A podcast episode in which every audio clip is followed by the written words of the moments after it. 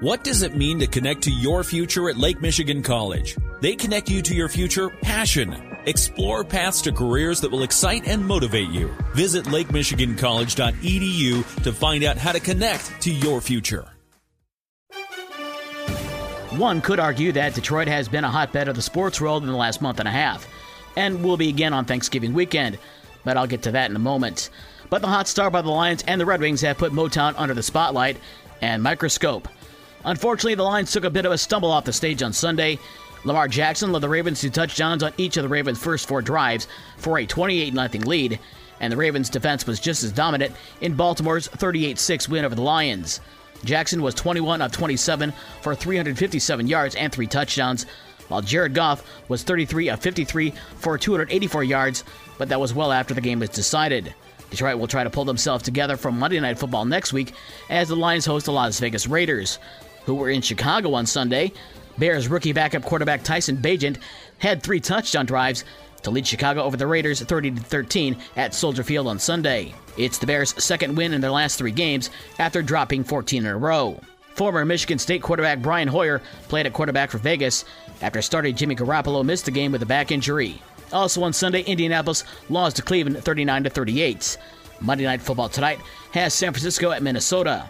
As for the Red Wings, Detroit picked up their fifth straight win after newly acquired Alex DeBrincat scored his fifth career hat trick in Detroit's 6 2 win over the Calgary Flames.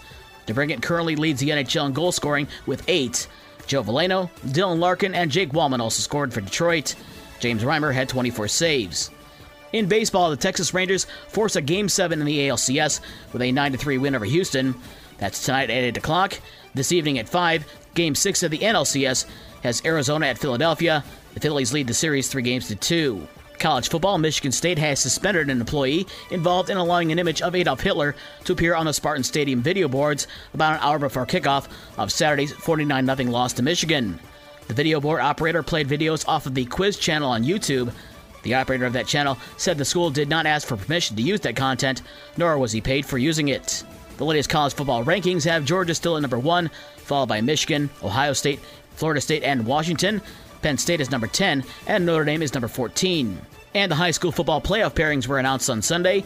In Division 3, a rematch from Week 7 has 5 and 4 Lakeshore at 6 and 3 St. Joe. We know that game will be on Friday at 7 o'clock. Division 4 has Vicksburg at Niles and Edwardsburg at Paw Paw. In Division 5, Benton Harbor is at Grand Rapids Catholic Central, and Berrien Springs is at South Haven. Division 6, it's Olivet at Constantine, and Buchanan is at Kalamazoo United. In Division 7, Schoolcraft is at Lawton. In Division 8, it's Saranac at Saugatuck and Centerville at White Pigeon. And 8 man Division 1, Marcellus is at Martin and Mendon is at Gobles. All the times will be announced later today.